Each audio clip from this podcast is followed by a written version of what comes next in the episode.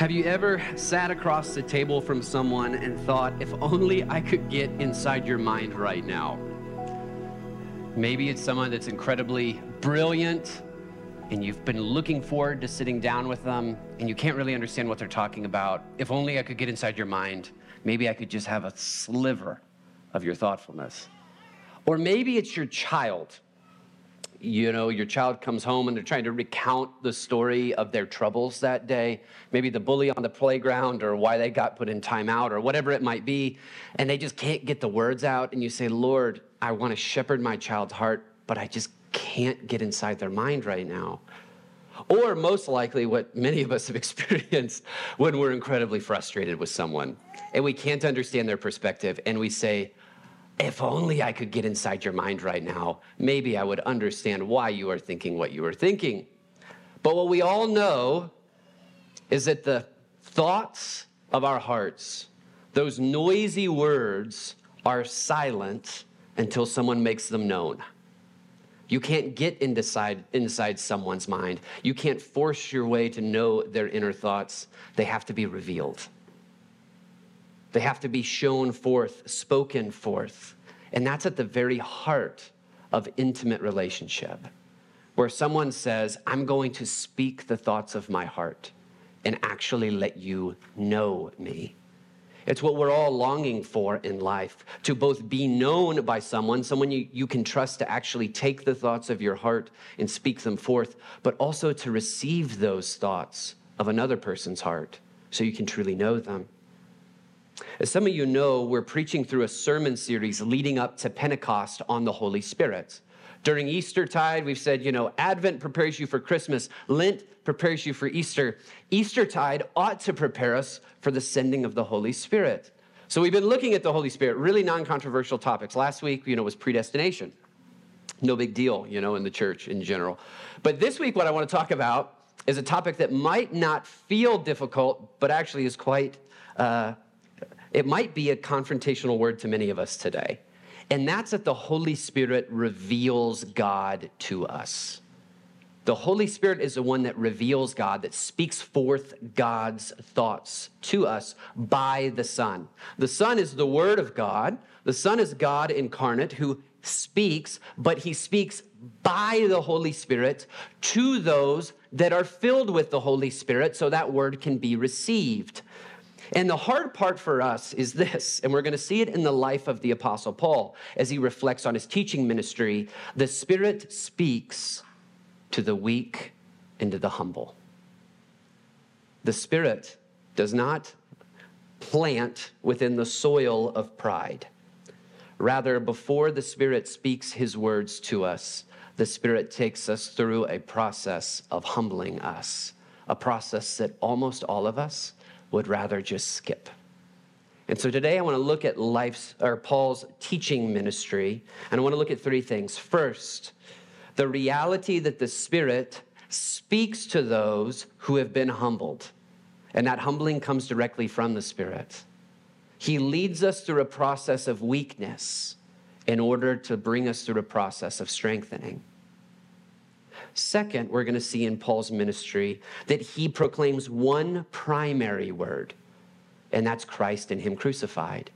And when we get distracted from that word, off topic from that word, or we amend that word, the Spirit departs and the Spirit doesn't speak.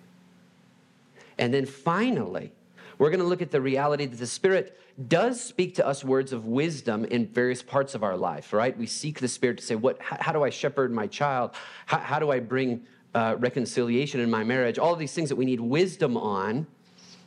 But we have to go back to that first point that even there, in those parts of our lives, the Spirit first takes us through a process of humbling before He takes us through a process of speaking.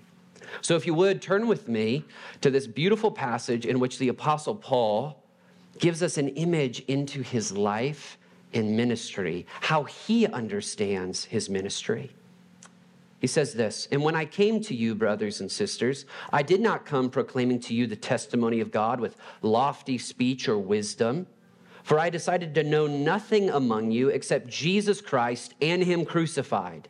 And I was with you in weakness and in fear and much trembling. And my speech and my message were not in plausible words of wisdom, but in demonstration of the Spirit and of power, so that your faith might not rest in the wisdom of men, but in the power of God.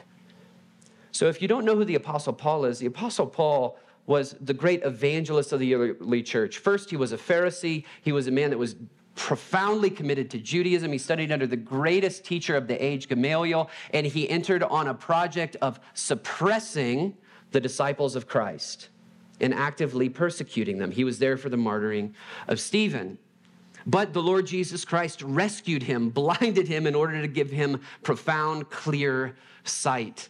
And from that day forward, he was sent off as a missionary into the church, or it's not into the church, into the world to plant churches and to proclaim by the power of the Spirit the word of God. Hey, bud, it's all right. It's to proclaim in the power of the Spirit the word of God. So he's reflecting on this preaching ministry that he has, which is the way in which the Holy Spirit has spoken through him to God's people in incredibly mighty ways. Eh, we might say there has never been a greater preacher in the history of the church than the Apostle Paul. And so he might be the person that you would look to to say, you know, Paul should write a book about how to get it right. Paul should write a book about, you know, his seven systems for, you know, a healthy and effective ministry right? Paul would be the guy to say, we need him on every podcast saying how to be a winsome and charismatic preacher and church planter. And Paul shows us here his exact methodology for preaching and planting churches. And what does he say? Weakness is the way. It was not in plausible words of wisdom but we're going to see later it was in the very thing that the world saw as foolishness. It was not in strength, but it was in weakness. It was not in power, but it was in one who had very little power. The Spirit is the one who chooses to work time and again only in those who have first been emptied by the Spirit so that He might fill them up. We see this all the way through the scriptures. Isaiah 57 15 says this For thus says the one who is high and lifted up, who inhabits eternity, whose name is holy. I dwell in the high and holy place, and also with him who is of a contrite and lowly spirit, to revive the spirit of the lowly and to revive the heart of the contrite. Look at, look at that, that, that dynamic. I dwell in a lofty place and, and in those who are made low. When Jesus describes the life of the Christian in the Sermon on the Mount, what does he begin with in the Beatitudes? Blessed are the poor in spirit, for theirs is the kingdom of heaven. Blessed are those who mourn, for they shall be comforted. Blessed are the meek, for they shall inherit the earth. What did Paul know that so many of us don't? The Lord works in those who have first been humbled.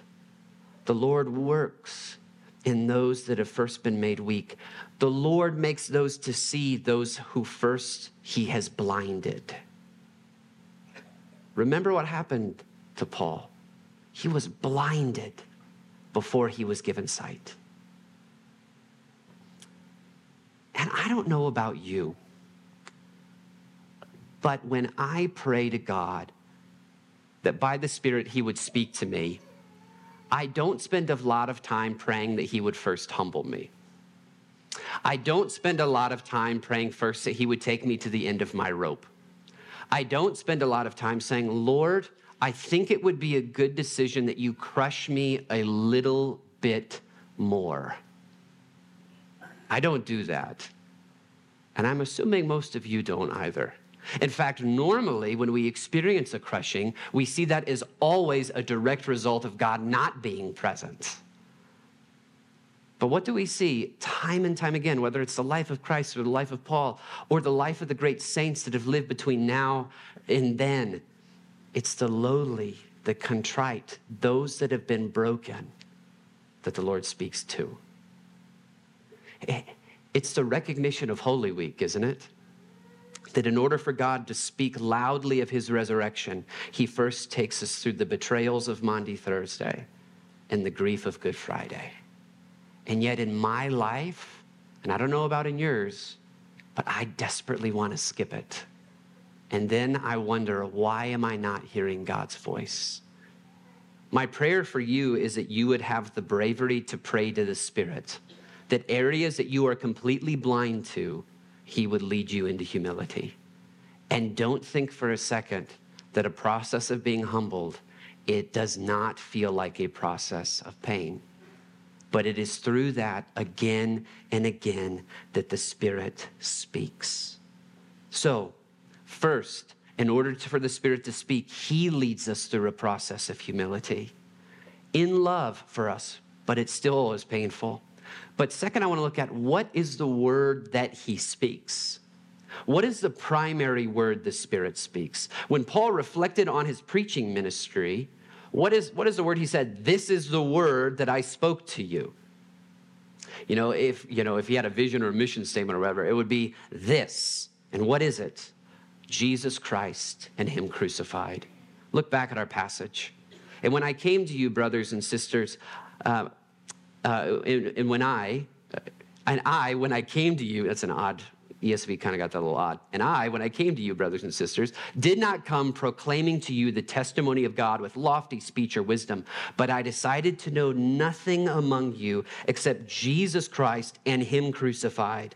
And I was with you in weakness and in fear and much trembling. And my speech and my message were not in plausible words of wisdom, but in demonstration of the Spirit and of power, so that your faith may not re- might not rest in the wisdom of men, but in the power of God. Yet among the mature, we do impart wisdom although it is not a wisdom of this age or of the rulers of this age who are doomed to pass away, but we impart a secret and hidden wisdom of God, which God decreed before the ages for our glory. None of the rulers of this age understood this, for if they had, they would have not crucified the Lord of glory. But as it is written, what no eye has seen, nor ear heard, nor the heart of man imagined, what God has prepared for those who love him. These things God has revealed to us through the Spirit.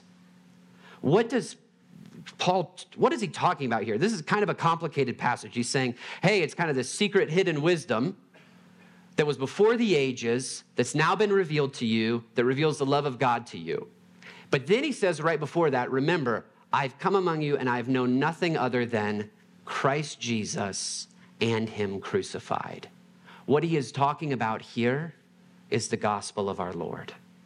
The word that he never tired of preaching, the word that the Holy Spirit will speak anew again and again is Jesus Christ and Him crucified. This is the word that transcends every culture. This is the word that transcends every age. This is the word that is always fresh and new in every human heart if they are only willing to allow the Spirit to speak it. And this is the word you are forgiven through Jesus Christ. And here's what we have done in the church we have asked our pastors to speak about everything else. There was this just time, and I think we're past it, thank God. In the early 2000s and er, teens, where it was, we don't want to be pietistic. That's a pietistic word. That's an escapist word. What we need to be is to train our people how to engage a complex world. And what happened was our pastors became two bit pseudo intellectuals talking about things they had no qualification to talk about, and they got off message. And I was one of those people. I loved it. Do you want to know why I loved it? Because I thought if we talk about all the things of this world, we can feel more classy. Our sermons can feel like a Wall Street Journal op ed piece, right? And you don't get to touch my sin, preacher. You get to talk about how the world can be changed through the Christian church, but don't talk about how I can be changed through the power of the cross. And I loved it because there was sin in my life I didn't want my preachers touching. And do you know what? We, don't, we aren't talking about those same things that we were talking about, the, the things that everyone had to talk about that day. We're not talking about anymore. So many of my friends deconstructed and left the faith, and we haven't been discipling our people. Why? Because we lost the word of the cross. We got distracted in our pulpits. We got distracted in what we were writing as a church. We got off message, and Paul warned us not to. That isn't to say that Christians shouldn't have thoughts on the world. I'm not saying that. In fact, we're going to get to that later in this sermon. But when we veer from the word that the church uniquely proclaims, the word that you can be forgiven by the power of Jesus Christ. You can be given life by the Holy Spirit. That old way of existence can be nailed to a cross, and it has been nailed to a cross 2,000 years ago to raise you to new life. That is the word that you need every week, whether you realize it or not. That is the word that will never grow stale between now and the day you go to glory.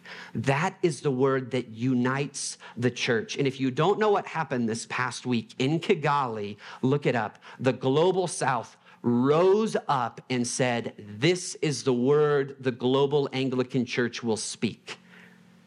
And while you in the West are so busy filling your pulpits with New York Times op ed pieces, and they're not even that good, we are going to preach God's word. And I promise you, as long as I have a pulse in this pulpit, that's the word that we're going to preach. Because while you might tell me, hey, that's not the word that I need to hear, it is, because it's the word I need to hear every week. We get off message, and when we get off message, the Spirit stops speaking. And we do this not only in this kind of weird, you know, classy way where we have opinions on everything, but we also do it when we amend the cross. We can stop preaching Christ and Him crucified when we say, that sin right there isn't a sin anymore. What does that say? The cross doesn't apply to that. When we have this nice, gentle universalism, what does that say? The cross doesn't apply because the cross isn't necessary. But the word of Jesus Christ, the word that the Spirit speaks, the word that I need and you need, is the word of the cross, which brings life.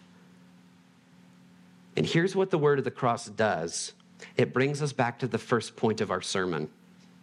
It continually humbles us because the word of the cross continually reminds us that for our sins, the King of the world, the King of the universe, our Lord, our Savior, our greatest friend, died for us.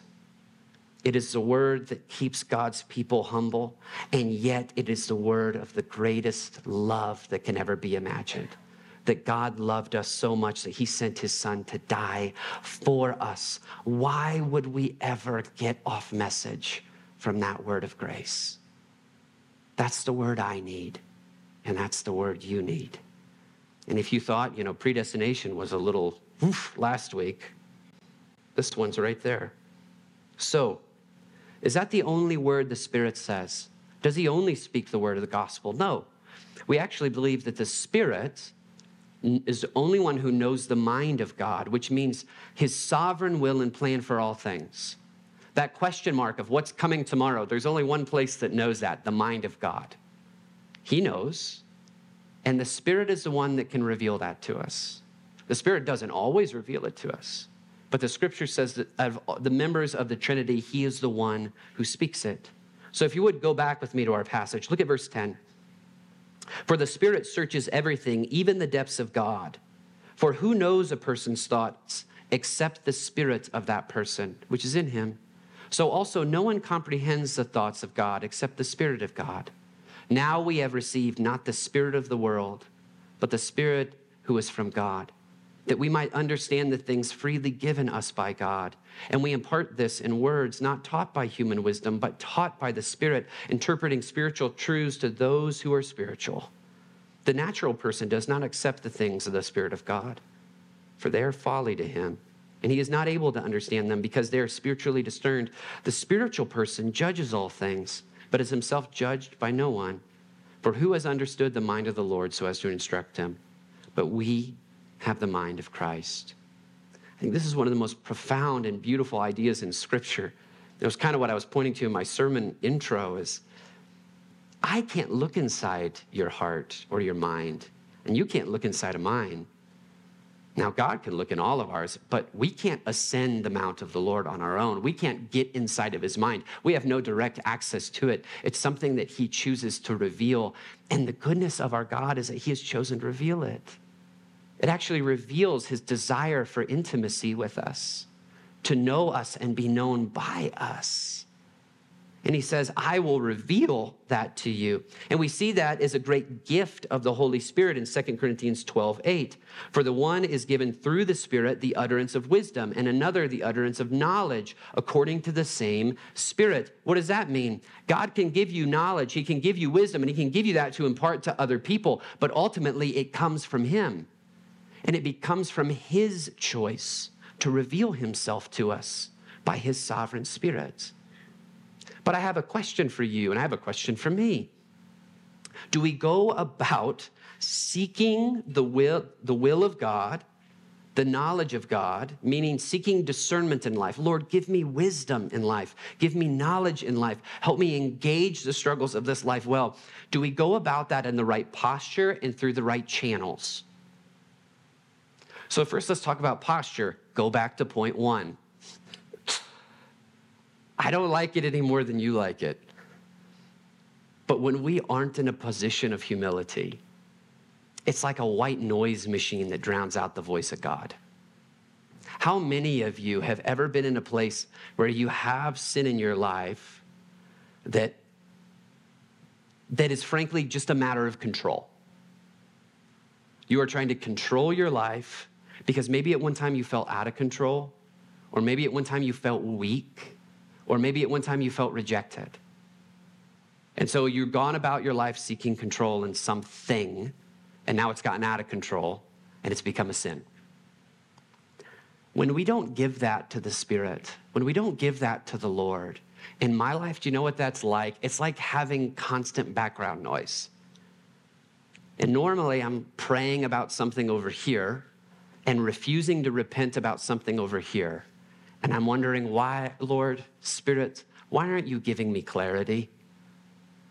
And it's because I can't hear, because I've refused to repent and give up control to Him. Now, here's the hard thing is we all recognize that actually that process of giving up control to him is not something that we can do in our own strength. At the end of the day, every time we cry out, Lord, help me, that's ultimately his words working through us. And yet, when does our will begin and his will end? Well, that's a, you all know my Thomistic leanings on that kind of stuff, but that's, um, pray that the Lord would loosen the grip of your hands upon whatever it is in life you are gripping. Because very often in our lives, there's something that we are holding on to that has become a sin. And it might have absolutely nothing to do with what we are seeking clarity on. But that has created so much distraction and background noise that often we don't hear God even when He speaks. Now, that's a word that only the Spirit can show you. That's something that only the Spirit can look within your heart and reveal to you. And that is something that only the Spirit can empower you to repent from. So, as you seek clarity in life, as you seek the Spirit to speak in life, first ask the Spirit, Show me, Lord, where I need greater humility and weakness. Show me, Lord, where I need to let go so that you can fill my hands with strength. That's the posture of hearing God, the posture of humility. Now, what are the channels where we know God speaks? First, we know he speaks by where he has spoken in his word. Do we go to God's word in that posture of humility? I've talked to you about this before, and it's a phrase we use a lot. We often talk about how we interpret scripture, and what I want to remind you is there's a way in which that is true, but fundamentally, scripture interprets you. It might feel like you are standing over scripture reading it, but always remember God is standing over you and reading you. You might open it up but ultimately it opens up your heart. Are you going to God's word in humility and saying, Spirit, speak to me in this word? Speak to me the words of comfort I need, the words of confrontation I need, the words of wisdom I need. Speak to me, but Lord, my hands are open. Speak. The church, in word, in sacrament, is where God speaks. Do we open ourselves up when the word of God is proclaimed, when the word of God is read in the Eucharist line? I cannot tell you how many of you have told me stories about, you know, maybe you're sitting in the back and there's something you're not clear on relationally or spiritually, or just there's something that's off. And by the time you have taken the wine, the Spirit has spoken to you. Have any of you experienced that? When we come to church with our hands open, looking to be filled, the Spirit speaks. The other one I would say, and this one is hard for us the fellowship of spirit filled believers. Notice what I didn't say. I didn't just say the fellowship of believers. If you want God to speak to you, surround yourself by those who are listening to God, those that have been broken and have contrite hearts, those that reveal humility to you when you're in conflict with them. And for God, goodness sakes, seek to be that person in someone else's life. But I can promise you in my life, when I go to either of our bishops, Bishop Thad or Bishop Ken, I know that they are men whose hands are open, always looking to be filled, so I can trust that the Spirit is speaking to them. And then finally, and then I'll wrap the sermon up because I got to close. Listening prayer. Listening prayer. My temptation is prayer in prayer is to talk to God the whole time about how I want him to provide for me clarity. That's like listening to podcasts about something you know you need to do but you're convinced I'm just going to listen to another podcast about what I know I need to do instead of just going and doing what you know you need to do. I'm going to read another productivity book to make me productive. No, you're reading all these productivity books and you're not doing anything productive. That's like when we're talking to God in our prayer and we never stop to just listen. Can we expect the Spirit to speak when we never listen? Brothers and sisters, I know this, this sermon, if you're brand new here, this one might be a little more practical and a bit more punchy than normal. But maybe that's just where I'm at because I'm leaving in three weeks.